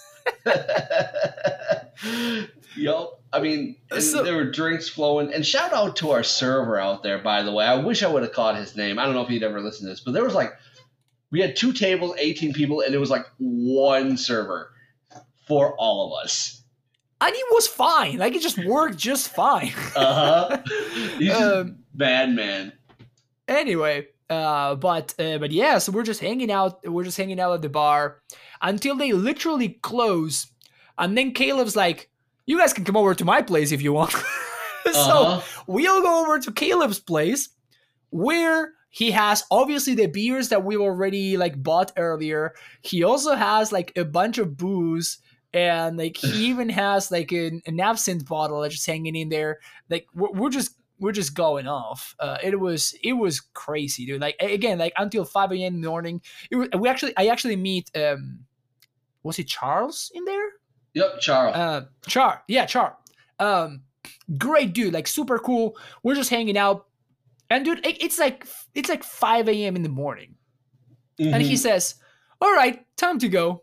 We're like, "Oh yeah, where are you going to?" To Chicago. I'm like, "Wait, what?" yeah, I have, I have to make the drive to Chicago. I'm like, dude, there's no way you're driving in that state. Here right now. So Caleb has some compassion because again, it's Madison and everybody's so freaking nice for whatever reason. Uh, and he says, "Yo, do you wanna do you wanna like just take take my guest room? Like you can just sleep there." And Charles like so stoked that somebody offered, and he's like super happy. He actually lays down, and like we wait for like we're still hanging out. Like he he went to sleep, but we're still hanging out, and all of a sudden, it's like an ogre. It's like waking from like I, I just felt like an episode like it's uh, like a, the, the Lord of the Rings movie or whatever. And he's Uh-huh. like, I'm, I'm not even kidding. Like it was, it was big. Like it was a big snore. Like Charles, good old Charles. Like dude, Charles' wife. My, dude, my, my condolences to her. Damn. Uh, and like we we go to sleep and like Charles still going at it, you know. So uh-huh. I am in the room, like I close his door, I close mine door, and we actually have like an actual wall in between both rooms, and I still can't sleep because of this noise. so I literally go on my phone and I download a white noise app. So- so that I can actually, I can actually fall asleep. Oh, It worked like a love you, charm, though. It, it worked like a charm, though. It was great. So Charles, Uh, it, like, now now you know. If your wife ever has trouble, tell her to download the White Noise app. It's it's perfect. It works out. All right, so we, we have a we have a long night. I think I tapped out at like two something, something about getting back to children at some point, maybe. Um, so you get up in the morning. What do you do on kind of your free day in Madison before you have to head home? Uh, oh, it was great. Like, we actually went to have breakfast. Uh, we had breakfast at this very, very nice place. And once again, like, you know, we said we're going to meet at 10 a.m. And, like, you know, we, we talked to like BK Flint, like Mike, uh, like uh, Jeff, like everybody's to be there, Aaron too. Um, and like, we, like, it, it's like, you know, five in the morning. And like, this is when I'm, I'm, I'm brushing my teeth, like about to go to sleep. And Caleb comes over. It's like, we're going at 10 a.m. tomorrow. I'm like, yeah. I just noticed it's 5 a.m. Don't wake me up. I'm not going. There's- it's like there's no way I'm gonna be up by 10. So like you go if you want, but like I'm like, okay, that's fine. We- we'll figure out. Um, so so yeah, so then uh, Flint actually picks me up because he had forgotten his uh his uh, like laptop or like his work laptop or whatever. So like he he stops by by Caleb so like pick pick me up on, on the laptop and we, we go to this like nice place where we arrive maybe like you know whoever says 10 clearly they mean 1050 right? So we Sure, arrived yeah. there at the proper time which is 1050 obviously. Uh, Yes. but what, what turn, turns out that no they actually meant 10 and like bk and jeff have already like been in line for forever. And they're like maybe a little bit low-key upset. I don't know. They don't let it show. Because they're from madison they're just so nice. You know what i'm saying? Uh-huh. so can't like, even show that he's upset huh? Uh huh. Uh, but uh, but yeah, it was great. Like we had some breakfast, and then after that, um, I just went with Mike and we just walked around, uh, like the um, the downtown area over there. hmm Uh, so it was it, it was cool. Then you know, went went back to like pick up Caleb or whatever, and we were just like. fr- From there, we just went to the store. We, you know, hang out there for a little bit, and we just, you know, set back to BK, gave some proper and well-deserved hugs, and then um, just went back to uh, went, went back to Caleb's where I just eventually got an Uber. Uh, in while we were waiting with Caleb, we were also brewing like an interesting deck. So Yeah. maybe maybe I'll get to talk about that one at some point. But uh, maybe maybe some some spice is gonna be is gonna be coming soon. At, uh, ho- I like it. hopefully. I like it. Hopefully, it's some sort of red green madness survival list. But um, so it sounds like you had a great time. You got home safe. So um, yeah, what's next for you on your uh, pre-modern travels? Thoughts you're gonna do? You've been to LobsterCon. You've been out to um, you know Madison for the Midwest Champs. One would assume that maybe some of them New York guys were like, "We got this 1.5k. what do you think?" Uh, Was I'm that probably, ever? I'm probably like very much out of wife points by this point. Also, I'm out of cash in my in my bank accounts as well. So uh, that, that's pro- that's very very unlikely to happen. Uh, but let's say that you know I am hopeful, but I'm probably not going to be like promising anything. Uh, we are organizing some events uh, locally, which is nice. nice. So we literally today figure out that we're gonna have like an event happening on the 22nd, which uh, probably gonna be a small event. I mean, hopefully it's gonna be a bigger event, but you know, every time that you can play, you know, pre-modern and like uh, you know pay, pay like an entry fee and like have have some stakes at least. Uh, Mhm. I, I enjoy that a lot. You know, just like having having any actual stakes. I think that I don't know. It just makes it more exciting to me. Um, Sure. And also, it's nice. One thing that I wish there were more, even uh, maybe this is just a nightmare, like a logistical nightmare to make happen on webcam. But I Mhm. feel like it's different to play on the webcam than it is to just like save an entire day, right? Where you just go to the place, you play the event, and then you're, you know, you, then that that was the event. You know what I'm saying? So like a Swiss enjoy- event on webcam. Exactly. Like that system works so so much better for me personally because I can just you know go in ahead and figure out okay, so that day I figure everything else and I just like save myself that date as Mhm. opposed to okay, I need you know to save up maybe one hour, maybe two. Like if I get paired against a parfait parfait player, which has happened on on on a, on a monthly or something, that means that I have to save up like two hours of, of my day. You know, like one like Right. two hours are gonna be stuck doing that, right? hmm But I don't know. Like maybe I was calculating that it was gonna be just one, and like I need to go take care of something else instead. You know, if I just say this entire day, you know, honey, this entire day I'm gone. You know, like don't count on me until like the evening. It's just so much easier, you know, and, and and I like to communicate that in advance. Uh, because like with webcams, you, you can't really do that. You have to say like everything kind of needs to be figured out like the week off or whatever. Um, Mhm. So like I, I joined like one monthly or like the spring fling or whatever, and a couple of matches I ended up not playing because I just couldn't make them happen. You know what I'm saying? Right. um, logistically is is very it's very rough. So, um, Well, you're yes, not I'm, I'm, I'm hoping that we, we will see more of this model. You know, like the the the okay, save the date kind of model as opposed to the okay, play whenever you can model. It's funny that you mentioned that. There. Stay tuned. How about that? All right, looking into that. Lo- looking forward Um, to that. I mean, There, there, there are discussions I've had, and I'm a much along the same line as you are. Mhm. Um, so I think it'll be a nice compliment if it does occur to webcam monthlies because there is space for a lot of stuff to be done. Yeah. So Yeah, uh, you can do the- them on MTGO too, which is nice because like that's one of the things that you have to re- you have to really enforce the 50 minute round timer kind of thing. mhm, And I don't know how easy to do is that in in webcam. So like that kind of makes for things to can potentially be a problem.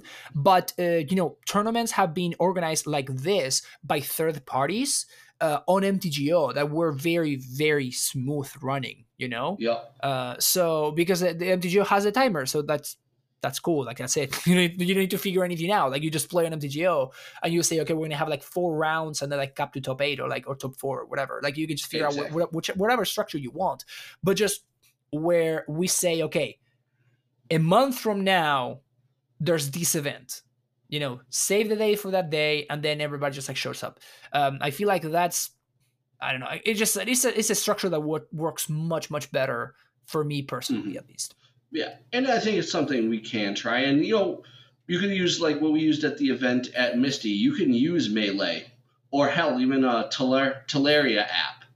Yeah. Um, there are a number of those that have, you know, you sign up and then you'll get your timer on your phone and you can use Discord. So that I, I'm working on something like this, an idea I've, I've had as well. Um, another big thing, part of it is, and unfortunately, because we also just had this very recently, uh, the especially if there's going to be something for it, how do you orient a play space so people aren't feeling like there's the possibility of shenanigans? That that's another thing. Yeah, I Uh, mean the second that the second that you're paying an entry fee, you, you you have that going on. But then again, like that's something MTGO fixes very nicely. So, Exactly. um, But regardless, I think something like that is needed, and I have had ideas and I've talked to people. So I would love to say stay tuned, and hopefully we can even just start small and do something fun. yeah, is where I'm sure. at. Yeah, looking So- forward to that. Absolutely. So, Fran, we played Stand Still. Are you a Stand Still stand now, or are we still loving the uh, Dreadnoughts? What? Where I- are we? I heard people were calling it Fran still. I, I don't know about that. Uh, yeah, I, I, I honestly don't know. Like I, I I thought that it was very very good, and I had a lot of fun playing it. Um, so what I am kind of afraid of is that, like honestly, that's kind of what Sam's like cyborg game plan kind of gave me. Is like you are dead. Like you can't beat that, right? Mm-hmm. So like if people want to beat you, like it's actually uh, you know that that's usually kind of what you know like the whole the rock thing right like the fact that Mhm. you can't actually sideboard against the rock like because everything is so medium like no particular card really stands out so there's not really any hate cards that you can bring against the rock realistically. Apparently against Standstill you kind of can. So Um, so that was that was an interesting thing to to notice. Um, and also i do think uh, that right now standstill is very very well positioned. But i do feel like if land tax gets banned i kind of feel like landstill gets worse. Just Sure. because because of landstill kind of preys on that sort of a plus b combo kind of deal like that's kind of what you know Landstill's trying to do. So when when the you know the premiere um I, I want to say control deck, prison deck, or whatever. Uh, Sure. when, when the premier Close enough. prison deck, exactly. Um, when when that deck is built around an engine that can be disrupted, then that's very good for the landstill player. Mhm. But once people start to like move away from that, and like also the fact that land tax is invalidating a bunch of aggressive strategies, right? Right. It's making things a lot harder for decks like elves and and, and goblins. It's making things. I mean, you would know this. Like, it's making things really tough for Sligh. So Mhm. the second that you ban land tax, all of a sudden, all of these aggro decks that are kind of, you know, like in the middle of being great and, you know, being pushed out basically because of Land Tax single Land Tax single handedly, um, all of these are going to come back real quick.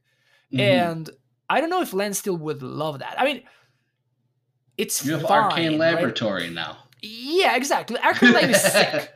Arcane Lab is like actual sick. Look, whether they Uh-huh. ban land tax or not, it doesn't matter. Like Arcane Lab is going to be a fixture in every single Landstill deck that I play from now until forever. I think the card was insane. Um, I, I don't know if you can play like multiple copies, but like the first one is going to be there every single time. I I I I, I just I'm, I'm you can you know sign me off on this. Like c- come back to this. If you see me playing standstill, expect that I will have at least one Arcane Lab post board. Uh, like. But but uh, yeah, like it's it's one of these like positioning things right now. Like I think Landstill is just really good position, but like all Mhm. it takes is one little change, and you know, like you know how pre-modern is. Like everything is sort of a domino effect, and whenever something changes, like that creates a whole, uh, you know, ripple effect of of um, subsequent changes that happen uh, in, in consequence to that. So uh, I, I don't know how the format is going to look like. And if the Mhm. format turns to be in flux, that's when you want to be playing Dreadnought. You know what I'm saying? Yep. When the format is changing, when nothing is very uh, established, that's when you actually want to be playing Dreadnought because Dreadnought is great at, at punishing those decks. Right. Like if you if you're if you're not sure, like if your list if not is not optimized and you're just not sure what you, what the metagame is going to be looking like, Dreadnought is going to come at you quickly. Mhm. That's hundred 12 percent true. 12 damage at a time is going to come at you. Um, yep. Yep. While Standstill is the exact opposite. It's a deck that really thrives once the format like is very established and like it knows what it wants to beat. So I feel like Landstill was a pretty good choice for this event. Um, I think that if I had, you know, if I, if I had all the information that I have now, I would probably be playing Landstill again hmm um I think so. Like I, I don't like I, I definitely am not playing Sam's deck because like only Sam can play Sam's deck. So uh, I mean I wish I could play Sam's deck, but Mhm. uh, but but I, I I liked all of my matchups. I, I when I looked at the room, I felt like I had a plan against most decks that I saw at least. Um and yeah, it just feels like it's a very very well-rounded deck. And if you wanna win the mirror, just just play more dust bowls. there you go. Just don't get a Teferi's, you know, response. oh no, please. Don't do that. May- Maybe that's the maybe that's the next step. Now for the mirror, you play four dust bowls and three Teferi's responses in the sideboard, and now I you mean, win the mirror. It kind of seems silly, right? I mean, it's, It's not totally- that far off. It's totally silly, right? Right? I mean, nah. Right? You know, you know, what- you know what happens also for the mirror. The, the the blue the blue deck plays the brain freezes. And you lose. That's seriously. I can't. I love the fact that Sam is on Brain Freeze because when I was playing Stasis, Brain Freeze was central in the sideboard. Yeah. When I was playing Mono Blue Dreadnought when I won the first ones, my sideboard tech was Brain Freezes. The card in any non blessings control matchup is not a beatable card ever. Yeah, but I like it in particular in Sam's deck because Sam's deck is a lot better at choosing the spots. Exactly. Right? I'll agree with that. So it's a lot better at like basic, basically forcing you into the fight Mhm. as opposed to maybe like a deck like Dreadnought, which has what we already explained, right? Mhm. What if you what if you go for Dreadnought and then your opponent counters the first thing, and then they're like, okay, resolves, untap, plow it. You know what I'm saying? Like Yeah. that's three spells that could have gone through your brain freeze that now are wasted. Sure, sure. You know what I'm saying? so uh, so Dreadnought is not really a deck that can really choose these spots. Like Sta- uh, Stasis is another good one. Like Stasis, if once the Stasis is in play, like that's it, right? Like there's Mhm. only like the disenchant effects, I guess, you know. Um, but but it, it's it's a lot better uh, at uh, at choosing the spots. Like I don't think Brain Freeze really works as well if your opponent knows it's coming. The difference is the Dreadnought deck cannot really force the issue unless again you're fighting over something like Armageddon, like I was saying earlier, right? Mhm. Um, but if your opponent knows what's up, it's really easy for them to play around the brain freeze. With Sam's deck, you kind of can't, because Sam's eventually going to going to just overpower you to the point where the brain freeze doesn't matter anymore, right? Mhm. So once Sam's engine is is is, is cooking, like it doesn't even need to resolve the brain freeze. So if Yeah, you're choosing to fight over the engine and you get brain freeze, you lose. If you don't fight over the engine to play around brain freeze, then Sam's like, okay, cool. I'm just gonna sit here. I'm just gonna draw nine cards every turn. you know. Yeah. Um, Agreed. So it, it is different as like, you know, I have swords to plowshares that answers your dreadnought. So I'm Mhm. not a huge fan of brain brain freeze in the dreadnought sideboard. Big fan of it in Sam's sideboard. Also the fact that you know Sam was playing three too, which is Yeah. which is a, a- very loud statement. Probably as loud as for Dust Bowl of a statement. I would agree with that. All right. Well, we Fran had we had an awesome time talking today, but as we all know, I asked three questions. You've been here before. You know what's up. So Actually, three questions. actually, I was one of the OGs. So the first time I you was were. here, the first time I was here, you were not asking the questions. I think you might have been the first. So, you know, we have come full circle, circle of life. So let's hit them again. What is your most overrated card in pre modern? Well, obviously, like the, I, you didn't ask me the first time, but the first time I would have said Enlightened Tutor. So Okay. obviously, that is just you know not. I, I, I still think that's the one, but I'm gonna You go. still with, think it's overrated? I do think it's pretty overrated. Yes, uh, but You like madman. I, I'm, I'm going to I'm gonna go with, with What about one oath of druid? Finding that. yeah. I mean, sure, that's genius, but like that's genius. But it's only so. What I'm saying is like it's great. Okay, so let's actually talk about Enlightened Tutor instead then, because like I don't know, I don't know, if, I don't know if I actually went deep about uh, uh, about this. Let's go. Let's time. go, baby. So, Enlightened Tutor, I'm not saying it's bad. Okay, we're talking about overrated. Okay, and Okay. when I when I'm saying overrated, I'm talking about when I started playing pre-modern, people were playing Enlightened Tutor in Blue White Dreadnought. People were playing Enlightened Tutor in like a bunch of like um it wasn't like it wasn't machine head, it was like people were, were like playing like junk, splashing white for Enlightened Tutor. They, they were playing Enlightened Tutor in Astral Slide. You know what I'm saying? All of these decks, Enlightened Tutor sucks in, right? particularly with the amount of uh, main deck disenchants that we see these days. Mm-hmm. However, specifically in land tax decks, and only in land tax decks, I think Enlightened Tutor is actually pretty good. Um, Okay. because they are the only decks that really want to assemble the engine. And once they do, nothing else matters. The entire game revolves around that engine, and that engine takes over so, so quickly. Um, so specifically land tax decks, that's where you should see Enlightened Tutor, and basically nowhere else. That's Gotcha. that's So- why I feel what I feel about Enlightened Tutor. So the fact that it sees play sees play in so many other places, I think that is the problem. You know, Okay, gotcha. So, but discounting Enlightened Tutor, because we've now clarified our position. yes. What is non-Enlightened Tutor most overrated card? All right. Get get get braced for this one. Ippy? Mox Mox Diamond. Mox Diamond. I said it. I know. I know. Fire. I know. I said Okay, it. I ex- said it. Explain yourself to the people who have spent two grand on their Mox Diamonds, Which includes myself, by the way. which includes you. Talking about life Yeah. choices. yes, exactly. So, um, the thing with Mox Diamond is exactly the same thing as with Enlightened Tutor. I'm not arguing against the power of the card Mox Diamond. Mox Diamond is nuts, right? Like it's a very, very strong card. It does so many things that no other card in the format does, right? It fixes mana bases just single handedly. Um, but it runs into the same issue as Enlightened Tutor, and it gets even worse, or like this issue gets even uh, more um, exacerbated. That's the word I'm looking for.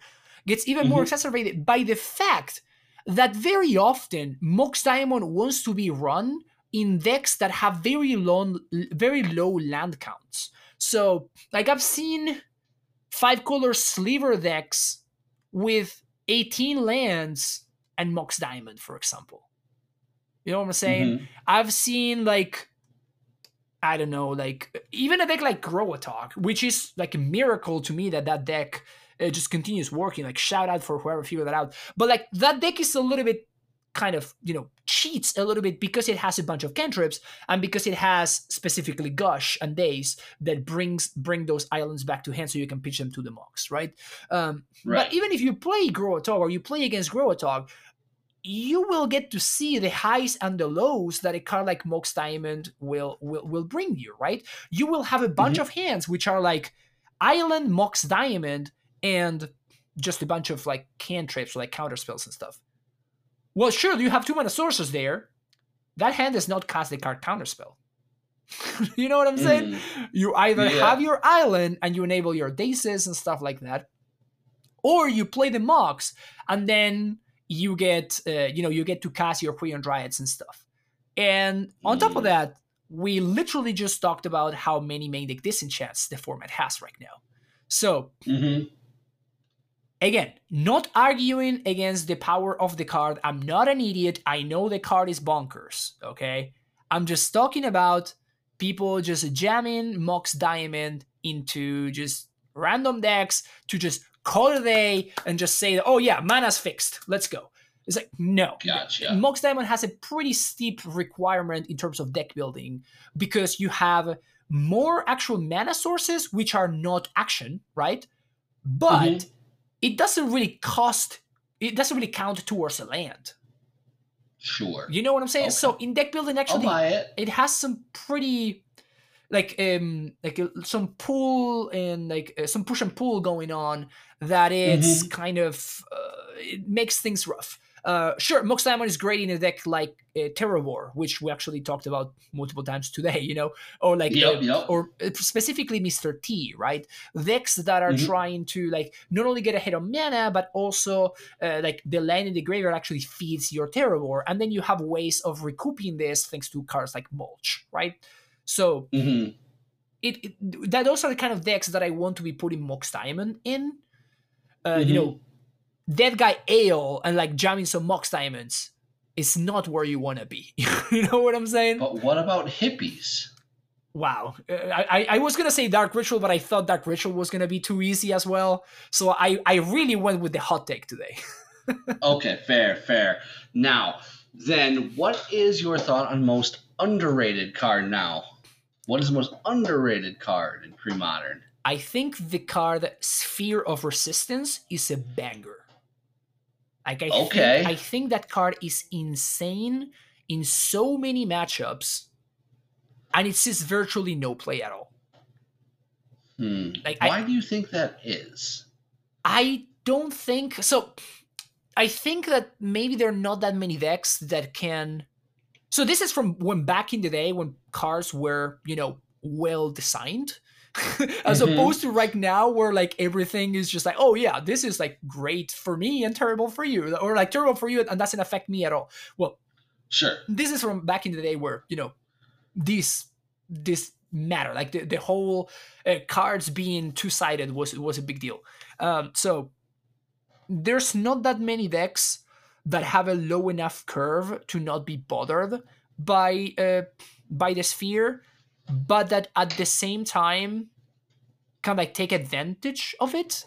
Clearly, I think like if I wanted to play Sphere, the key place that I would put it in would be something like uh, Terrageddon mm-hmm. or Trashgeddon, whatever you want to call it.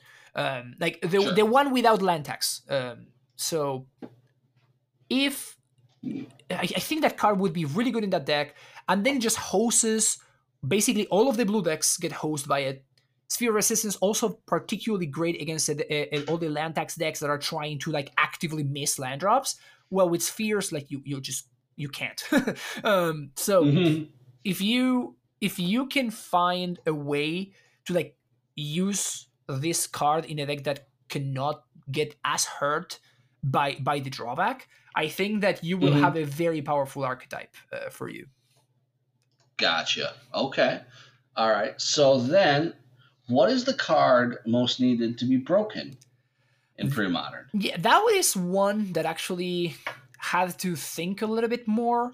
Um, I feel like most of the cards that needed to be broken were kind of broken already, sure. or, or have kind of like been kind of there. Um, I do think that specifically the card um, Ah. Dude, I literally, I, I told you that I, that I had it and I'm blanking on the name now. Um, it's okay. You you put yourself in this position now. We got to get out of it. exactly. I, I, I put myself like I threw myself to the hounds. Um, you really did. Ah, Cataclysm. Thank you. I think there it is. I think that Cataclysm is bonkers good, and does not see enough play because it's so hard to leverage. Right. Um, sure. So I don't know how. I don't know what is the way to actually break Cataclysm. I don't know if like you need to actually use Moxen to to, to, to get to get in there. But I feel like this card is too good to only see play in in the in the Trashgeddon deck, so like Trashclism decks or whatever. Um, so as you can see, I've been thinking a lot about this deck. That's why. so uh, how do we make all these pieces come together? Yeah, I, I don't I don't know what I don't know what the how to solve the puzzle just yet. But there there are two cards in pre-modern that seem to me like they're absolutely insane and mm-hmm. that don't see enough play. One of them is Pernicious Deed and the other one is Cataclysm. And I feel like both of these cards need more shells. Like I, I don't think anybody doesn't think that these cards are not powerful. I feel like we all agree that they are they are really really good. But right. what seems crazy to me is how few shells they see play in. And I feel like there's probably like a busted deed deck out there. Uh, could it be like some domain nonsense like Sam Black was trying out? Or, you know, it only sees play in the rock these days. Like that's it. Like it's the only deck where you see Pernicious Deed. And the card is too good to only see play in that deck. In, and, and the same okay. thing is true for for Cataclysm. Like the card is too good to only see play in in, in the the Terrageddon decks. Like it needs to. There have to be other shells out there that have not yet been discovered. Sure, that makes sense. I get that. All right. Well, there you have it. Our three questions answered. But Fran, thank you so much again for coming out to Madison. Hopefully, when this rolls around next year, we do get to see you again.